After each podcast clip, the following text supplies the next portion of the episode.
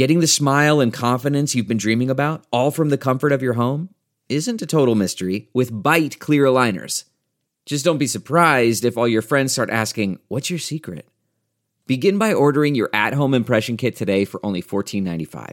Byte clear aligners are doctor directed and delivered to your door. Treatment costs thousands less than braces, plus, they offer flexible financing, accept eligible insurance, and you can pay with your HSA FSA. Get 80% off your impression kit when you use code WONDERY at Byte.com. That's B-Y-T-E dot com. Start your confidence journey today with Byte.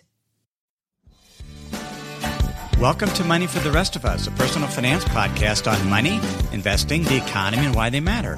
I'm your host, David Stein, and today is episode 23. It's titled Smart Beta. What is it, and what should you do about it? The term smart beta is a investment term that has really come in vogue in the last five to, to eight years. And just the, the thing you need to know about investing is it's very trend oriented, very, it's just like with fashion. Things come in favor, things go out of favor. And I've been in the investing world long enough to, to see this. An example of that is something called asset liability matching, which is where a pension plan has their liability, which is the promised benefits they're paying to their retirees. And they calculate the average life of those, of that liability, of those benefit. Let's say it's 20 years. So your average reti- retiree will retire in 20 years. And so that's kind of the liability.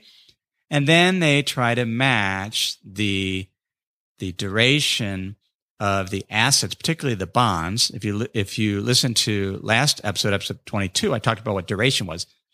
So they they try to match the duration of the assets and to to the liabilities. And and what's interesting about that, I had this pension plan in the 80s that that did this. I'm sorry, not 80s in the in the 90s they did this. And the way that they did this, they had to go out and hire a bond manager that ran a very, very long term bond portfolio, about a 24 year duration bond portfolio, because their liabilities or these benefits that they were going to be paying the retirees, the, the duration of their liabilities was about 24 years. That was the theory back in the late 90s. And, and it's a very, very good theory. I mean, it worked, except that the idea is that as interest rates go up, the value of the liabilities goes down, but also the value of the assets. And I remember sitting with this pension committee, the investment committee, and, and they're, they're like, and interest rates had gone up that year and their bond portfolio was down probably eight or nine percent. And, and they, then they're, they're just like, what, what, what is this? Why is our bond portfolio falling?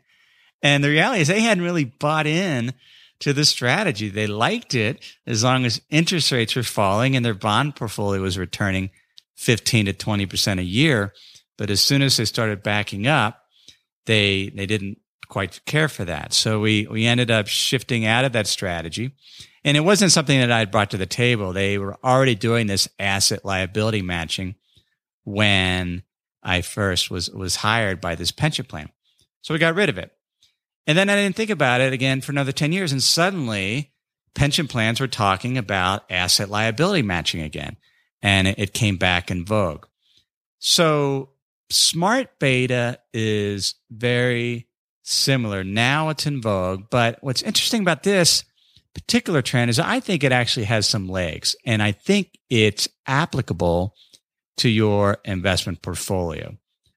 To illustrate the concept, I'm going to tell you an experience I've had in the last week. Early last week, I went back to Ohio where I grew up, have family there. But I actually went to the town where I spent from age two through age 26. So I was there a long time. This town is called North College Hill. I went away for a couple years while I was in Mexico. I had a semester of college away, but most of my college was done there in, in Cincinnati. And North College Hill is about 10 miles north of Cincinnati. And so I was there a long time. This, this town was founded in, in 1910. And I believe my dad, my father was probably, I think he was born in this town. I'm not, I'm, I'm pretty sure he was. So he spent his life in this town. He went to school there. When he got married to my mother, they were married here. When my father passed away, we had the funeral at the local church in this town. That's where the funeral of his grandparents were. That's where I was Christian Catholic as a as a young child at the same church in the same town. And but I haven't lived there since I was 26. So it's been about 20 years since I lived there. But I like to go back and visit it. And particularly to see what has changed and what hasn't changed. And so it's it's been I've been observing this town from well, my earliest recollections were probably when I was five. Now I'm in my 40s, so it's been 40 years I've been watching this town change. And businesses have come and gone. Hundreds of businesses have probably come and gone over the years. And I want to do a thought experiment. Think about if you went back to your hometown where you grew up and you were trying to predict what was going to change over the next 20 to 30 or 40 years. What would stay the same and what would change? How would you go about doing that? Well, there's a principle that I've mentioned before in earlier episodes that it's easier to forecast what will not change than what will. And one of the great visionaries in terms uh, in the corporate world is Jeffrey Bezos. Here's a quote from him from a 2007 Harvard Business Review article. It was an interview. He says, when I'm talking with people outside the company, there's a question that comes up very commonly. What's going to change in the next five to 10 years? But I very rarely get asked what's not going to change in the next five to 10 years. At Amazon, we're always trying to figure that out because you can really spin up flywheels around those things. A, a flywheel is in a factory. It, it's, it's one of those huge heavy metallic wheels that takes a lot of effort to get moving. But once it's going, there's some definite momentum there. And, and so Bezos is saying when they look at strategy, they, they do two things. They're asking what's not going to change. And then they plant seeds, they experiment. And we've talked about experiments in earlier episodes and just keep trying things. When they do an experiment, though, they they obviously don't know how it's going to turn out, but they want to see to make sure the experiment is something, an acorn that will grow into, if it's successful, into an oak. In other words, it's large enough to actually have an impact. So they're always experimenting. They're looking and trying to decide what's not going to change. And Nassim Nicholas Taleb has said in the Black Swan, he, he pointed out that, and, and actually, he actually also mentioned this in his book, Anti-Fragile. I'll, I'll include both on the show notes so you can, you can find the books. And he, he said the most, the, the longer something has been in place, the more likely it will continue. And so we go back to our thought experiment where you go back to your hometown. And in fact, don't even go back in today. Go back 30 or 40 years and you're, you're imagining the hometown where you grew up and you're forecasting what's it going to be like 40 years hence. And the easiest way to do that would be to first focus on what you think will not change and look at things that have been there the longest. For example, in, in my town, North College, and I'm not trying to pronounce it right. It's North College Hill. But if you know anyone from North College Hill, they pronounce it North College Hill. I have no idea why we do that. Probably because we never learned to speak clearly. We mumble in Ohio. But in, so we call it for NCH for short, North College Hill. What has been there the longest? There's two things. On the busiest intersection in that town where Hamilton Avenue and Galbraith Road meet, there are four corners. And on three of those corners, there has been massive change. On one, there was a gas station. They tore it down. Now there's an office building.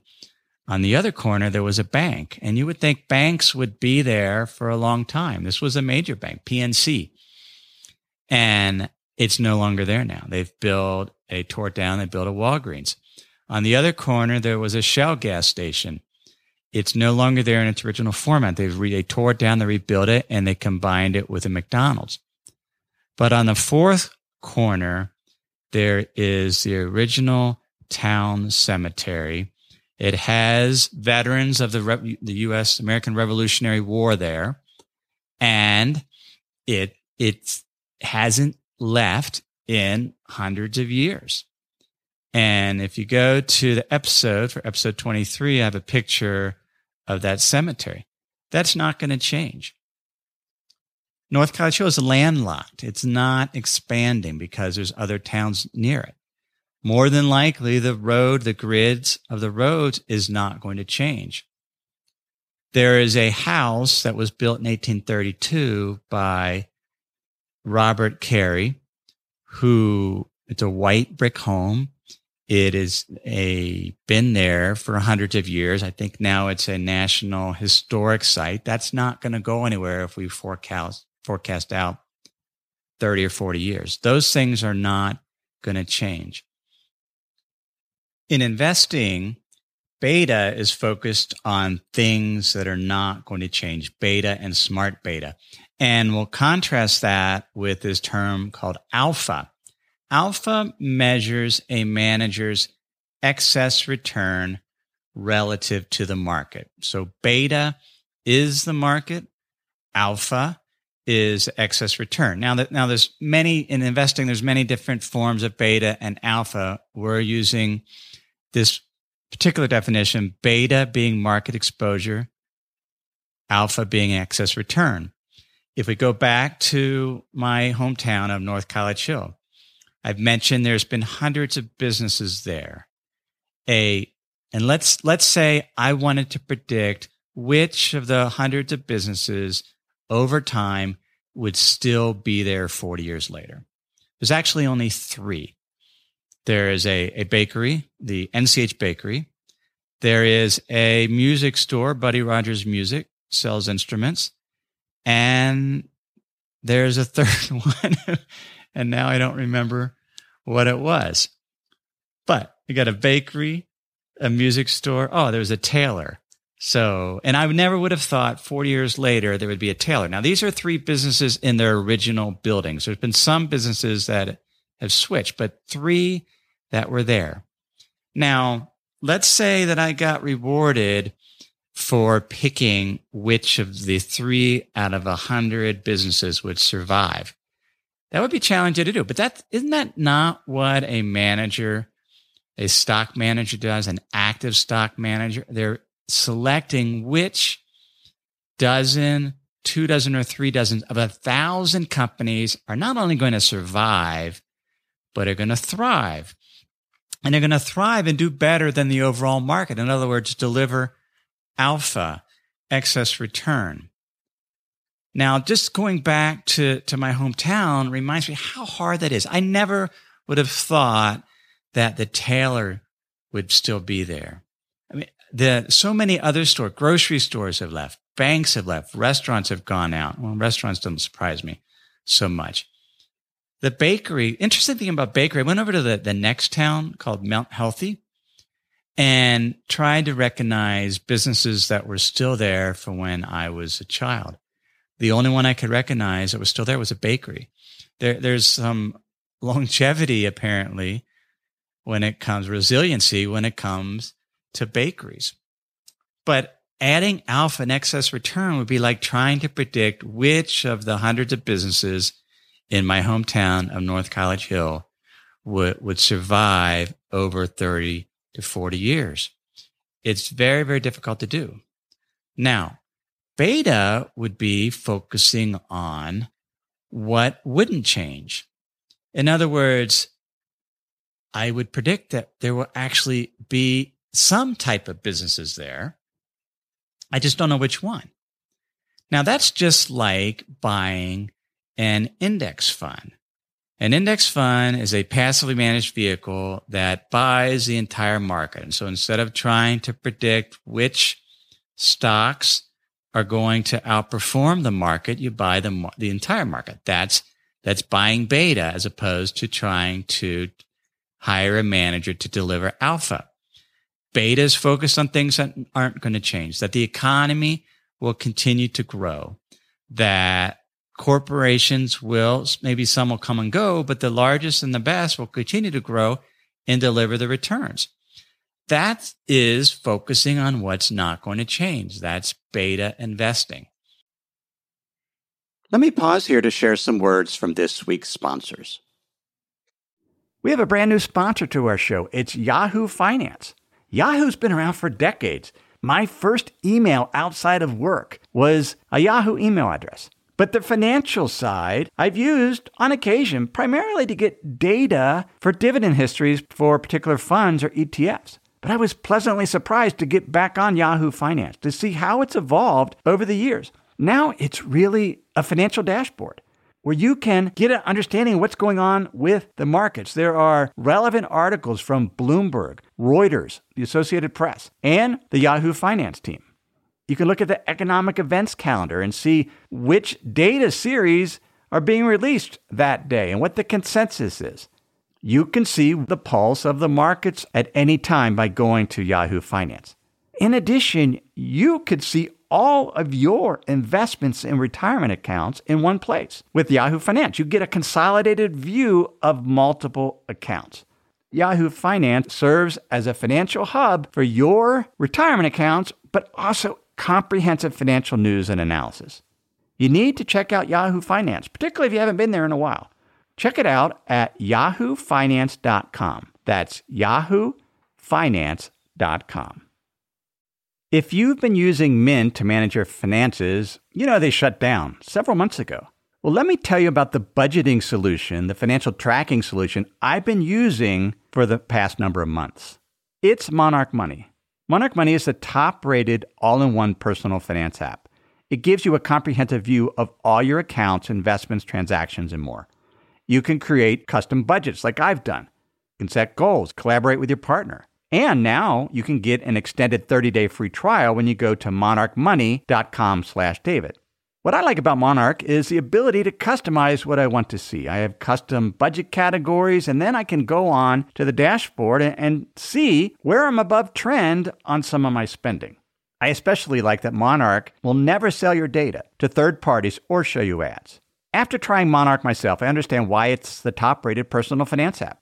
And right now, get an extended 30-day free trial when you go to monarchmoney.com slash David. That's M-O-N-A-R-C-H-M-O-N-E-Y dot com slash David for your extended 30-day free trial. Now, what is smart beta? Well, think about how a typical index fund is constructed. They, they do the weights based on what is known as the market capitalization of the stocks or the companies. And, and all the capitalization measure, it measures the price of a stock times the number of shares outstanding.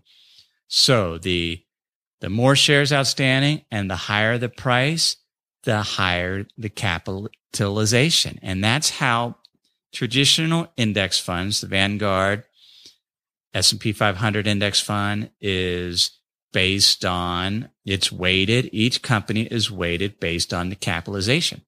Why did they do that? Well it's very very very liquid because the biggest companies uh, have the largest weights. And so it's easy to get in and out of those positions. The the second thing is it doesn't require any rebalancing. The only rebalancing that occurs is if new entrants to the particular index are added and others are dropped out. And whoever constructs the index makes those decisions. But once that's set in place, because the weight in the index fund is the same as the capitalization, that well, it naturally increases as the companies change, as their price changes. Now, that's it's easy for an index fund, but when you think about, let's go back to my hometown in North, College Hill. If I wanted to do an index fund of the the companies, or just an index of of the companies that exist there now, and I wanted to weight them in some proportion. Let let's say, for example, they were publicly traded. No, none of them are. Well, I guess McDonald's is. But if I wanted to weight them within the town, how would I do that? Well, it would be more natural to to weight them, let's say, based on sales, and we're gonna we're gonna weight them based on who has the, the most sales and, and less sales, or we could weight them based on if they paid a dividend. And so whoever pays the, the most dividends, they would be at the top of the index. Whoever paid the less, we could do it based on some other measure. We could do it based on, we could look at their accounting statements and focus on, on their book value, which I, I won't describe for you, but uh, you can look it up, book value, but that would be another way to, to weight it.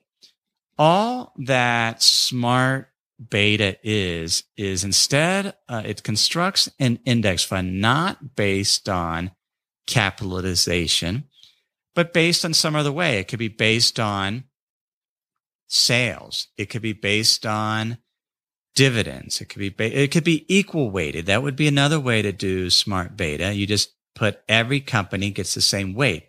The problem with equal weighted is it gives up some of the benefits of capitalization, which is the larger companies are the most liquid. And so you want a higher weight there.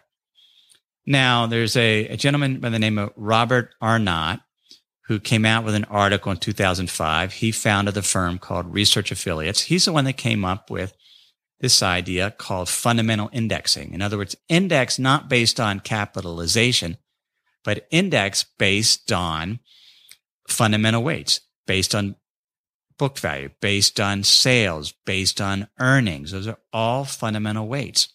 And he constructed some index called fundamental indexing. There's another firm called Wisdom Tree that did the same thing. They've constructed index funds based on, they weight based on dividends. Research affiliates index funds are available, at least in the US, are available through Schwab, but I believe that they're international. This concept of smart beta fundamental indexing has really gone international. Now, why does it matter? Why would, why invest in a index fund that's based on fundamental weights? Well, it turns out that those indices actually outperform a cap weighted index. And, and there's been a lot of criticism about them. Well, the reason why it outperforms is because it has more of a value tilt to it. And, and Arnott's written a bunch of articles. Well, no, that's not really it. But there's this ongoing debate. But here's an intuitive argument with why a fundamentally based index, something that the individual positions are weighted based on earnings or some other sales is, is it better than cap weighted? Now, this is something that Rob Arnott pointed out. He he says a typical cap weighted index if you assume every stock has its true value what it should be worth.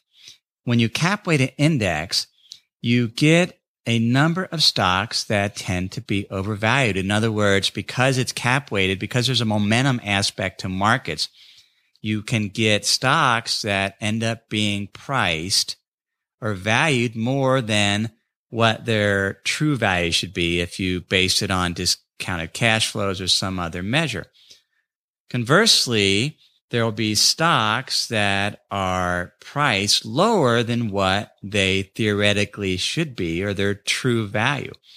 And, and he believes that's why these fundamental index actually deliver some excess return over a cap weighted index. Now, this, this the downside to cap weighted index because you're trying to get as high a correlation to or the downside to a fundamentally weighted index is because you want it to be fairly highly correlated to a cap weighted index, but actually outperform over time, you do have to rebalance it more. Now, the bottom line is, is, is I, when I invest in stocks, I one, typically am not hiring an active manager. I don't want to hire somebody that is trying to deliver alpha or excess return because it is very, very difficult to do. And so, and, and I don't want to be, have my success based on predicting what's going to change, which companies are going to do well. I want my investment success to be dependent on what's not going to change that capitalism will continue, that economies will grow over time. And so that's why I hold the market.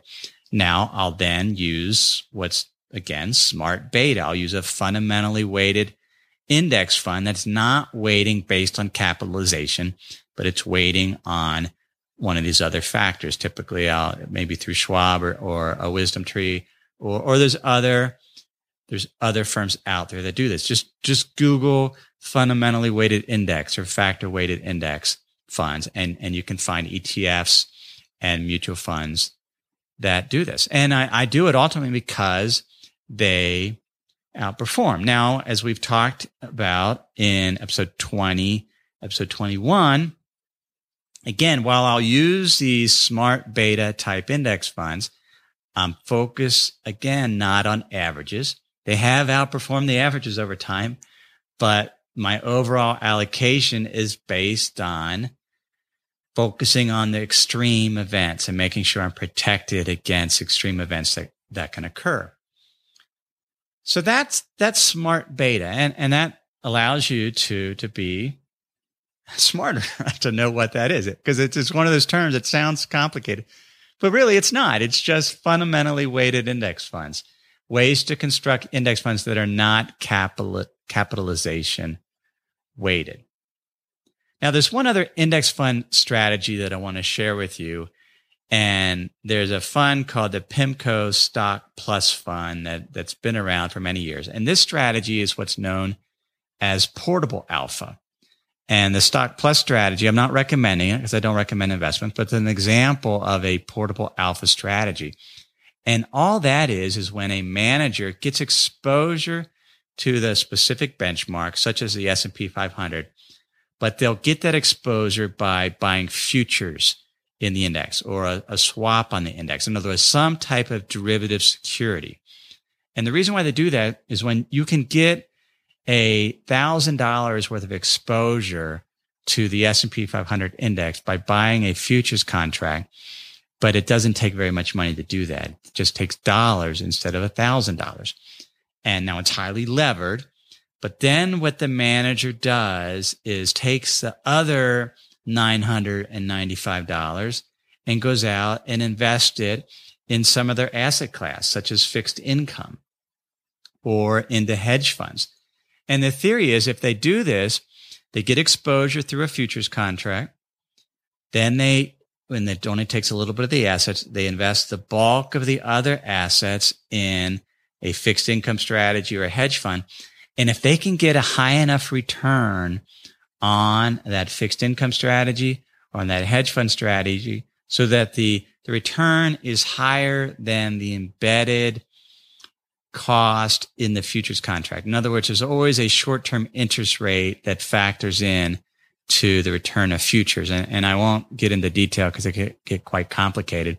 But all you need to know is if they can earn three or four percent on those bonds or five to six percent on the hedge fund, then they will return the S&P 500, if that's a specific benchmark, plus three to five percent. In other words, there's alpha there that, and it's, that's why it's called portable alpha because you're port, you're porting alpha from some other strategy, such as bond or hedge fund and you're layering it on top of the S&P 500 index. And that's why it's called portable alpha. It's kind of a, an interesting strategy. Now in the US, the stock plus strategy that PIMCO runs, and they've run it for years. In fact, the, it, um, they have a closed end fund. And, and this is an example where closed end funds, and you go back, I believe it's episode 18, investment vehicles, I talked about what closed end funds are and how they can sell at huge premiums or huge discounts to the underlying value of the assets. And the stock plus closed end fund that PIMCO runs is selling at about a 40 to 50% premium. There's no way it should be doing that. It's an example of a huge inefficiency of the market. But that's just a little bit of trivia. That is a portable alpha strategy. There's other ones out there and they can be quite effective to get a exposure to a particular asset class, but to do it in a more consistent way to deliver alpha because there it's not through stock selection. So you're not hiring an active manager to outperform, pick the best stocks in the S&P. You're simply trying to have a manager that can outperform short-term bond rates. And if it's structured right, it, it can be done. And so it's a more effective way to, to deliver alpha. So that is episode 23. You can get show notes for this episode at moneyfortherestofus.net. That's also where you can sign up for my insider's guide. I'll email you those show notes. That's where I'm answering questions that re- listeners send in every week. For example, this past week, the in the in the insider's guide, there was a question on precious metals and precious metals, gold and silver is falling dramatically. Why was that? I answered that in that insider's guide. So it's a way that I can have a dialogue with you. Can reply back to me. So please sign up for that at moneyfortherestofus.net. If you have a question, please email me. You can email me at jd at jdavidstein.com. I wanted to read a review. I hadn't I've not done that for a while. Thank you, everyone that has left reviews on the podcast. I'm reading this review because I think he brings up a great point.